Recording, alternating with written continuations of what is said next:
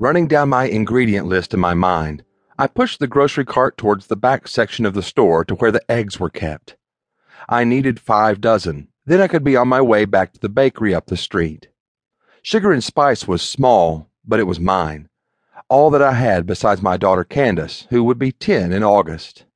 Her father had been my first and last crush. A dashing senior, Mark Reynolds had been the star quarterback at Union High School.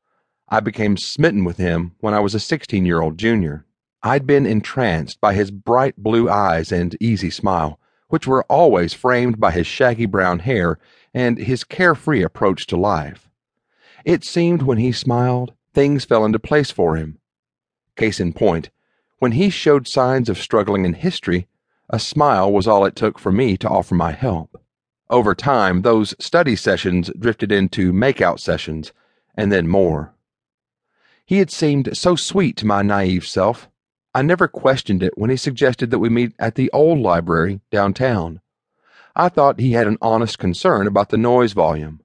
I understood when he had practice or a game and didn't have time for real dates. It was exciting when he'd drive me home from the library, taking the long route through the park. In the back of my mind, I had known his touches should not have been so exploratory, but they made me feel alive or so I'd thought at the time. Our so called relationship had continued, with secret touches in the hallways and stolen kisses under the bleachers in the spare moments before practice. Kisses that always had me melting under his spell and left me blind to his rough dismissals when he'd tell me I would distract him if I stayed to watch. That spell had been shattered when I started experiencing flu symptoms that wouldn't go away, and my father took me to the doctor.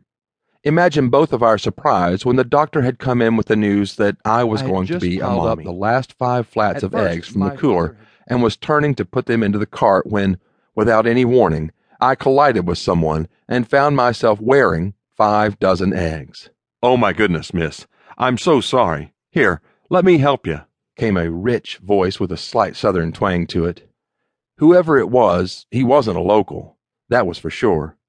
I felt the cartons being lifted away and paper towels being pressed into my hands, so I used the towels to wipe the egg off my face.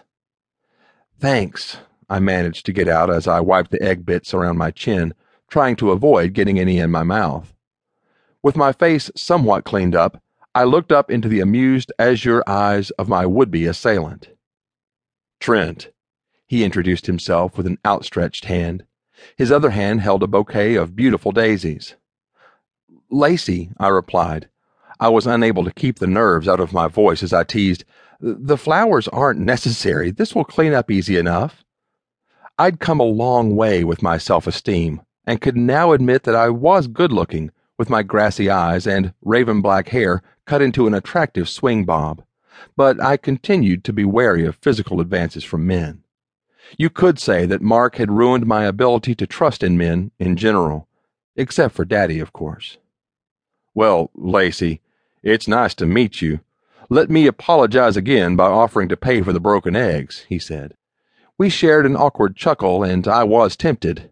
My usual routine was to donate the supplies for the bake sales since I didn't buy any of the finished products to take home. It was ironic that while I loved to bake, I did not have a sweet tooth.